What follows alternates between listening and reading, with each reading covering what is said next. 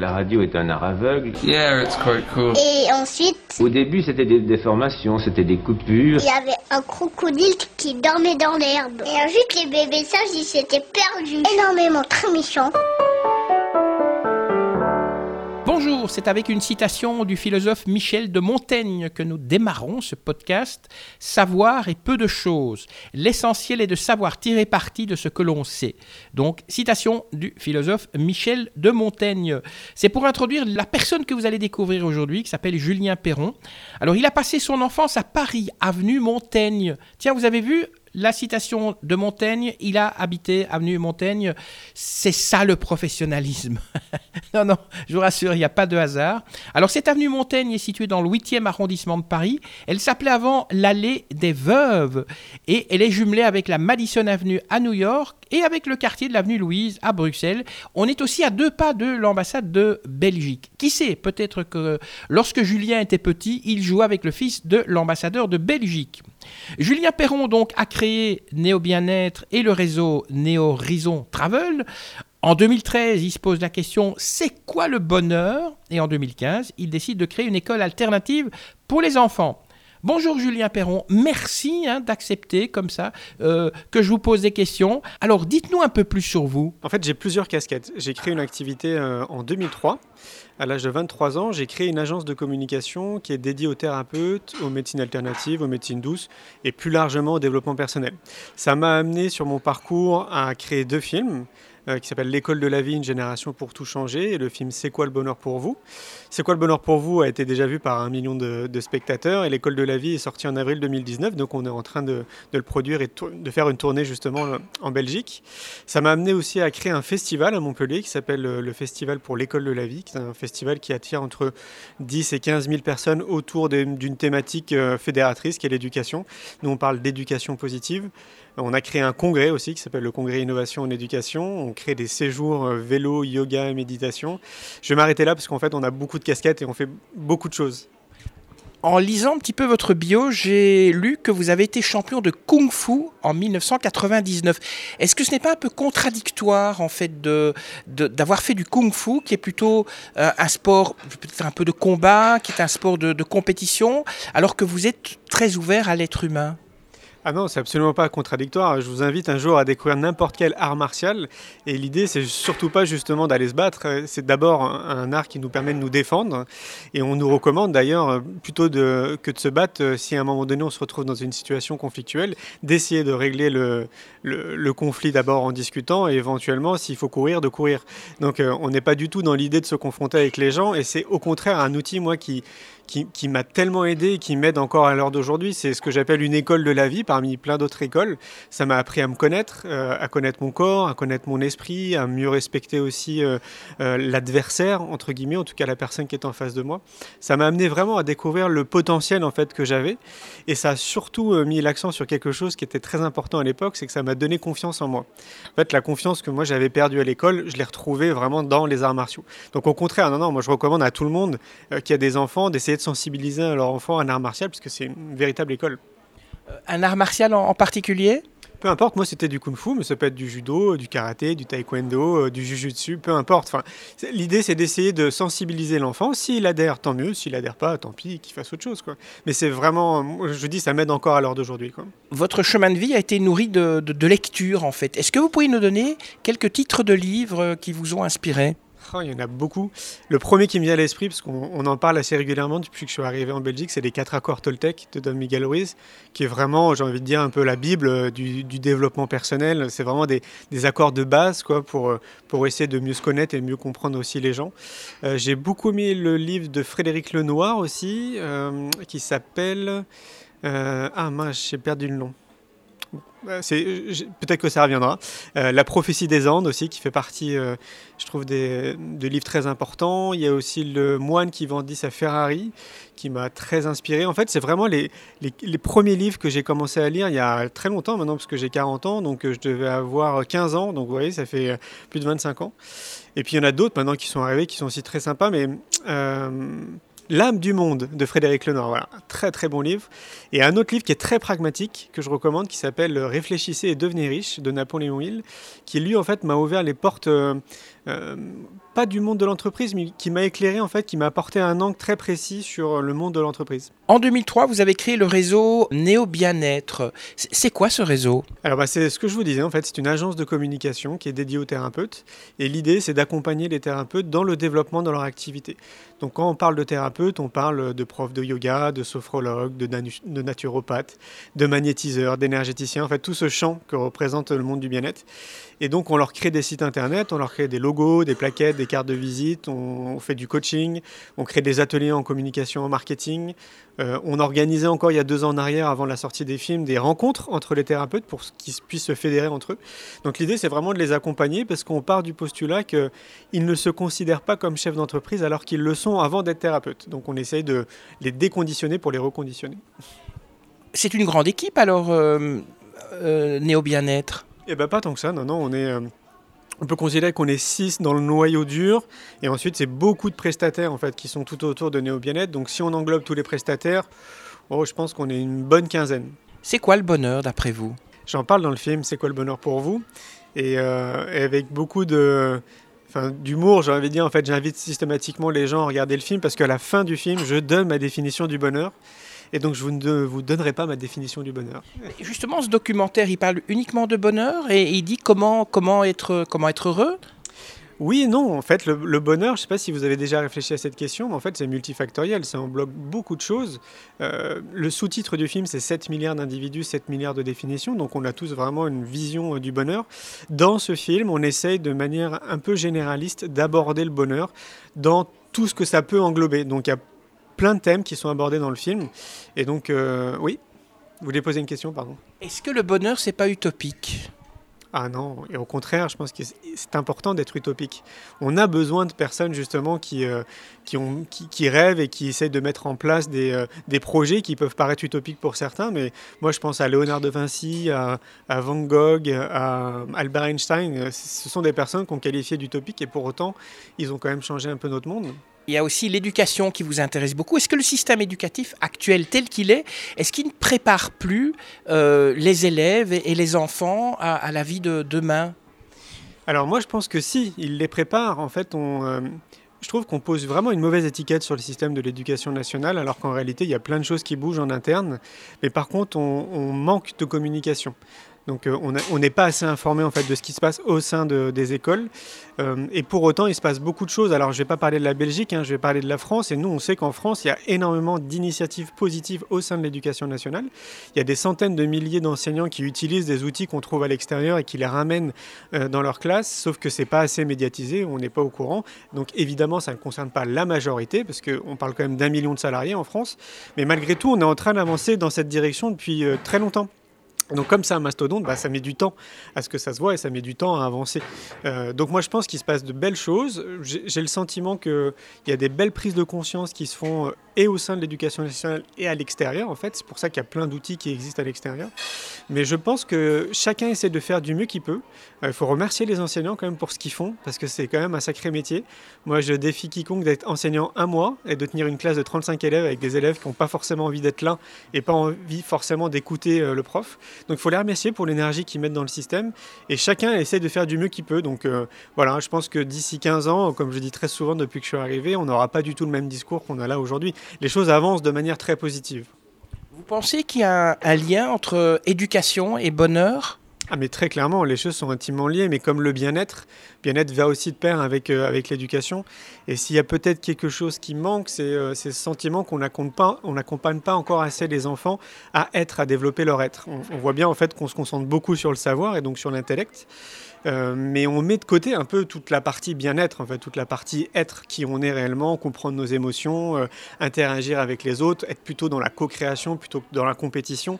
On voit bien que ça, c'est pas encore. Euh, il y a encore du chemin à faire en fait dans cette direction, et les deux sont vraiment intimement liés. C'est-à-dire que l'idée, c'est pas de mettre de côté l'intelligence du savoir, mais de, le compiler, l'intégrer aussi avec le savoir d'être, être dans la société, être, savoir qui on est réellement, quoi vous avez réalisé un documentaire qui s'appelle L'école de la vie. Mais peut-être avant de vous demander quel était le moteur pour produire ce documentaire, euh, vous parlez d'éducation, euh, vous, avez été professeur, euh, vous avez étudié la pédagogie. Comment, comment vous, en êtes venu à, vous intéresser à l'éducation? Bah, moi, je me considère comme un citoyen, donc pas du tout. Hein. J'ai jamais été enseignant. Au contraire, moi, j'étais élève, hein, comme beaucoup d'entre nous. C'est juste qu'à un moment donné, sur mon parcours de vie qui remonte à 6 ans, euh, quand j'étais jeune, j'imaginais une école dans laquelle je me sente bien parce que je suis dyslexique et dysorthographique. Et donc, du coup, j'ai vécu mon parcours scolaire de manière un peu différente, peut-être que, que, la plupart. Euh, moi, je l'ai plutôt tourné de manière positive. Je suis devenu le cancre euh, et, l'amuseur, en fait, dans la classe. Donc, ça a été un terrain de jeu, en fait, l'école. Mais pour autant, j'ai retenu beaucoup de choses. Et donc, à l'époque, je rêvais d'une école qui me comprenne dans, j'allais dire dans ma différence, mais on n'est pas réellement différent. C'est juste qu'on utilise notre cerveau de manière différente. Et donc, à un moment donné, cette idée de créer une école est revenue. J'ai écrit un article il y a 5 ans en arrière et quand j'ai publié cet article, en l'espace de 3 mois, j'ai reçu plus de 600 emails de personnes qui voulaient m'aider à créer cette école. Et je ne pensais pas qu'il y avait autant d'engouement et autant de personnes qui partagent en fait juste ma vision de l'école. Et de ce, de, de, ce retour, j'ai créé un pique-nique. J'ai demandé aux gens en fait qu'on se retrouve, que chacun vienne avec de quoi manger, qu'on puisse avancer dans l'idée de créer l'école. Et de ce, de ce pique-nique, c'est créé le festival. Donc on est passé de 600 personnes à 9000 personnes l'année d'après. Et c'est là où je me suis aperçu en fait, qu'il y avait vraiment une demande colossale de personnes qui avaient envie, elles aussi, alors soit d'apporter leur outil, parce que ça fait très longtemps qu'elles développent des outils, soit de participer à ce changement, soit d'être juste co-acteur en fait de changement. Et, et c'est comme ça que je me suis lancé dans, on va dire, dans l'éducation, mais j'ai, j'ai pas du tout d'étiquette d'enseignant ou, de professeur ou de directeur d'établissement. Je suis juste un citoyen euh, qui constate des choses et qui a envie de faire bouger les choses. Et du côté de la majorité des, profs et du, monde enseignant, euh, quel regard ils ont, ils ont sur euh, justement cette personne que vous êtes et qui n'a pas un background d'enseignant? Eh ben, il y a deux, il y a deux mondes. Il y a une partie des enseignants euh, qui, euh, mais c'est pas, là je parle pas de ma personne, hein, je parle vraiment de des outils qui existent à l'extérieur. Il y a 50% des enseignants qui, qui ne veulent pas en entendre parler qui sont et il faut pas leur en vouloir en fait ils sont dans leur propre conditionnement leur propre réalité c'est lié à leur histoire etc et puis euh, les autres enseignants qui eux sont on va dire plus ouverts et qui sont euh, dans l'écoute de ce qui peut se passer à l'extérieur dans l'idée peut-être d'amener ça dans leur classe et vis-à-vis -vis de ma personne, je ne pourrais pas dire. En fait, moi, j'ai plutôt que des échos positives. Euh, L'éducation nationale, donc le ministère en France, nous suit très près. On sait que la directrice de la DGESCO, qui est le département innovation et l'éducation en France, est venue à deux reprises au Festival pour l'école de la vie qu'on organise. Euh, j'ai vu la semaine dernière que le service de documentation du Premier ministre a commandé les deux films qu'on a réalisés. Donc, euh, c'est quoi le bonheur pour vous, l'école de la vie? Euh, Donc, je pense que, voilà il suffit de venir au festival en fait pour comprendre, je pense, euh, ce qu'on vit sur place. C'est quand même entre 10 000 et 15 000 personnes qui viennent de la France entière, mais aussi de Belgique et d'autres pays, euh, juste pour constater en fait que ça fait du bien d'être là et de voir qu'il y a autant d'acteurs qui se mobilisent autour de l'éducation. Donc moi, je me considère une fois plus juste comme un citoyen qui essaye d'apporter sa graine dans ce changement qui est, je pense, nécessaire. Parlez-nous un petit peu du, moteur euh, qui a fait que vous avez produit ce documentaire, donc l'école de, la vie. Eh bien, en fait, c'est parti euh, d'un constat que je mène depuis 25 ans, euh, depuis que je me balade un peu partout dans le monde. J'essaie de partir tous les mois un mois seul avec mon sac à dos pour découvrir une autre culture, un autre pays. Et à chaque fois quand je reviens en France, je me dis c'est dingue comme tout part de l'éducation. Et donc en créant le film C'est quoi le bonheur pour vous euh, Je me suis aperçu, parce que j'ai quand même rencontré 1500 personnes dans plus de 25 pays, en leur posant juste cette question C'est quoi le bonheur pour vous Je me suis aperçu que cette question d'éducation, elle était planétaire, elle n'était pas juste française. Euh, à chaque fois que j'étais amené à parler de ce sujet, je me rendais compte que dans chaque pays, ils avaient envie aussi que leur système évolue. Et donc, euh, je me suis dit, bah, vu que je, suis en train d'interviewer des gens, je vais faire la même chose, mais au sein de l'éducation. Et je vais aller rencontrer des professionnels qui proposent des outils, justement, pour accompagner les parents, les enfants et les enseignants. Donc, c'était une démarche très personnelle.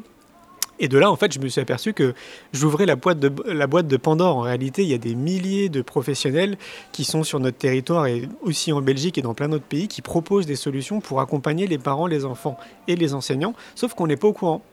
Et ce sont des outils qui fonctionnent. Pour la plupart, ça a été validé par des scientifiques. C'est même validé par leurs confrères. C'est euh, mis en place depuis peut-être 20-30 ans pour certains. Maria Montessori, ça fait un siècle quand même que ça, que ça existe. Et donc je me suis dit, c'est quand même dingue qu'on n'ait pas cette information, parce que potentiellement, ça peut changer beaucoup de choses. Et je cite souvent le nom d'une personne, elle s'appelle Anne-Marie Gagnard, que vous ne devez pas connaître, j'imagine. Et pourtant, elle a créé une méthodologie qui permet en une semaine de ne plus faire de fautes d'orthographe. Vous imaginez, en une semaine. Ça s'appelle Défi 9. Et ça, ça a été validé par des scientifiques. Ça fait 20 ans qu'elle propose son outil. Elle a écrit plein de livres, elle donne des conférences partout dans le monde, mais l'information, elle n'arrive pas à nous. Et donc, c'est en partant de ce constat où je me suis dit, c'est dingue quand même. Il faut vraiment que les gens soient au courant. J'ai vu le succès du film C'est quoi le bonheur pour vous? Un million de spectateurs. Je me suis dit, bah, c'est un super outil en communication. Donc, autant essayer de faire un film autour de l'éducation pour montrer justement ce, ce champ potentiel qui existe autour de nous. Un des projets que vous avez, c'est aussi de créer une, nouvelle école avec votre système, mais est-ce que justement, il n'y a pas déjà des systèmes? Vous parlez de Montessori, de Steiner. Est-ce que votre système, ce ne sera pas un système en plus? Alors des systèmes, il y en a plein. Euh, nous, en France, on pense qu'il y a à peu près au moins entre 2000 et 3000 écoles alternatives qui existent, peu importe les courants. Euh, on a créé d'ailleurs un réseau qui s'appelle le réseau des écoles alternatives, qui est juste une Google Map qui répertorie les écoles qui ont envie d'être répertoriées. Sur la carte, je crois qu'il y en a à peu près 1000, mais d'après les retours qu'on peut avoir, on sait qu'il y en a entre 2 et 3000. Et à chaque fois, moi, je l'identifie un peu comme un porteur de projet. la personne qui va créer une école, ce n'est plus ni moins qu'un porteur de projet qui crée une entreprise. Donc on vient avec euh, ce qu'on est, avec nos valeurs, avec nos acquis, avec euh, notre passé en termes d'éducation. Et donc, si on prend par exemple deux exemples d'écoles Montessori, eh ben, vous pouvez être sûr que même s'ils sont dans la même rue, dans le même lieu, ben, ça sera deux écoles Montessori très différentes dans ce qu'ils vont faire en fait en interne. Donc, euh, il y a plein de courants. Moi, ce que, je pense, c'est qu'il y a du bon à prendre dans, tous les courants qui existent. Et donc, dans mon idéal, l'école que j'ai envie de créer, ce serait l'idéal de reprendre justement tous ces courants qui existent et, et d'en faire, pas un courant, mais d'aller piocher dans, dans chaque chose. Quoi avec quand même euh, euh, pour moi une nécessité d'avoir un centre de formation pour les enseignants sur place, un centre de formation pour les parents, un centre de développement personnel et évidemment une école pour les enfants, comme ça on engloberait tout le monde. Parce que c'est bien de s'occuper des enfants, mais si on ne s'occupe pas des parents, clairement on passe à côté de quelque chose. Et donc euh, voilà, l'école idéale à mon avis, ça serait ça. C'est, réunir en fait l'ensemble, s'occuper de tout le monde et le top en pleine nature. Et d'après vous, quelles sont les améliorations qu'on peut apporter au système éducatif? Bah, les améliorations, elles sont assez nombreuses. Moi, je, pense que vraiment, qu'on, là où on devrait le plus tendre, c'est vraiment d'accompagner les enfants juste à être ce qu'ils sont. Et euh, le sentiment qui est partagé par des millions de personnes, c'est qu'on a vraiment l'impression qu'on, essaie de tous nous mettre dans une même boîte, alors qu'on ne peut pas rentrer tous dans cette boîte, c'est impossible. Et d'un autre côté, pour, euh, pour prendre aussi le, le contre-courant de ce que je dis, c'est pas évident. Je vous, laisse imaginer le cas de figure. On est dans une classe de 35 élèves, il y a peut-être 8 intelligences différentes, donc 8 manières d'apprendre différentes. Comment on fait? Moi je dis c'est challengeant. Comment il fait l'enseignant pour s'adapter donc euh, euh, on voit que dans les pays du Nord, ils ont essayé de résoudre l'équation, mais ce n'est pas applicable, je pense, dans, notre pays, parce que c'est des classes de 15. Ils ont entre 2-3 enseignants qui essaient d'encadrer au mieux les élèves. Et nous, on voit bien qu'en Europe, c'est assez difficile. En tout cas, en France, c'est assez compliqué à mettre en place. Quoi. Mais ça, ça pourrait être une idée. En tout cas, ça pourrait peut-être inspirer aussi euh, bah, d'autres écoles en France à voir comment on pourrait essayer d'accompagner au mieux ces enfants dans leur unicité. Et je crois que c'est ça le challenge, en fait. C'est vraiment de nous accompagner tel qu'on est nous réellement. Quoi semer des graines de bonheur, semer du changement. D'accord, c'est très bien, mais comment on fait? Eh bien, je pense qu'il faut partir du postulat qu'on est tous responsables de son bien-être. Et donc, on a une vraie responsabilité citoyenne en tant qu'individu de commencer à s'occuper réellement de soi. Quoi. Et ça passe par plein d'outils. Donc, euh, il y a des outils qui vont être bons pour moi et pas forcément bons pour vous. Donc, on a cette responsabilité de, d'aller à la quête de soi et de découvrir vraiment quels sont les bons outils que je peux mettre en place dans mon quotidien pour moi être bien avec moi-même, être bien dans mon corps et être bien dans ma tête. Et ça, je crois que c'est vraiment euh, ouais, une responsabilité citoyenne. Donc, euh, c'est le point de départ qui nous permettrait de tendre vers le bonheur l'éducation, le bonheur, c'est ce qui va remplir votre vie jusqu'au bout Ou bien vous avez encore d'autres challenges que vous avez euh, envie de, faire? J'ai une liste de 17 projets sur mon bureau. Donc euh, il y a encore des choses à faire. Euh, j'ai un malin plaisir à chaque fois à, rayer une fois qu'un projet est mis en place. Dans cette nébuleuse que j'ai créée, comme je vous le disais en amont, j'ai plein de casquettes. L'idée c'est de créer des ponts à chaque fois en fait dans toutes les activités. C'est surtout pas des activités qui sont dissociées, donc c'est que des, des, liaisons en fait qui se font entre eux. Je pense que c'est dû à mon dyslexisme, parce que en tant que dyslexique, on utilise plus notre hémisphère droit, donc on est un peu plus créatif que, la moyenne. Et donc, euh, le prochain projet, euh, ça va être, je pense, la réalisation d'un troisième film euh, qui se fera pas tout de suite, parce qu'on a envie de faire une pause là avec Laurent Carin. je vous cache pas que c'est énergivore et chronophage, tout ça. mais ouais, je pense que là, on va prendre une bonne année pour faire, pour préparer un bon scénario. Et d'ici 2021-2022, peut-être qu'un nouveau film sortira aux écrans. Merci Julien Perron d'avoir répondu à mes questions. Je rappelle, n'hésitez pas à aller voir sur les sites Néo Bien-être et Néo Horizon Travel. Il y a plein d'activités. Vous verrez, c'est quelqu'un d'hyperactif. Deux, trois petites choses à vous demander avant de libérer vos oreilles. Si vous avez aimé, et je suis sûr que vous avez aimé, eh bien vous nous le dites et vous cliquez sur like ou sur j'aime.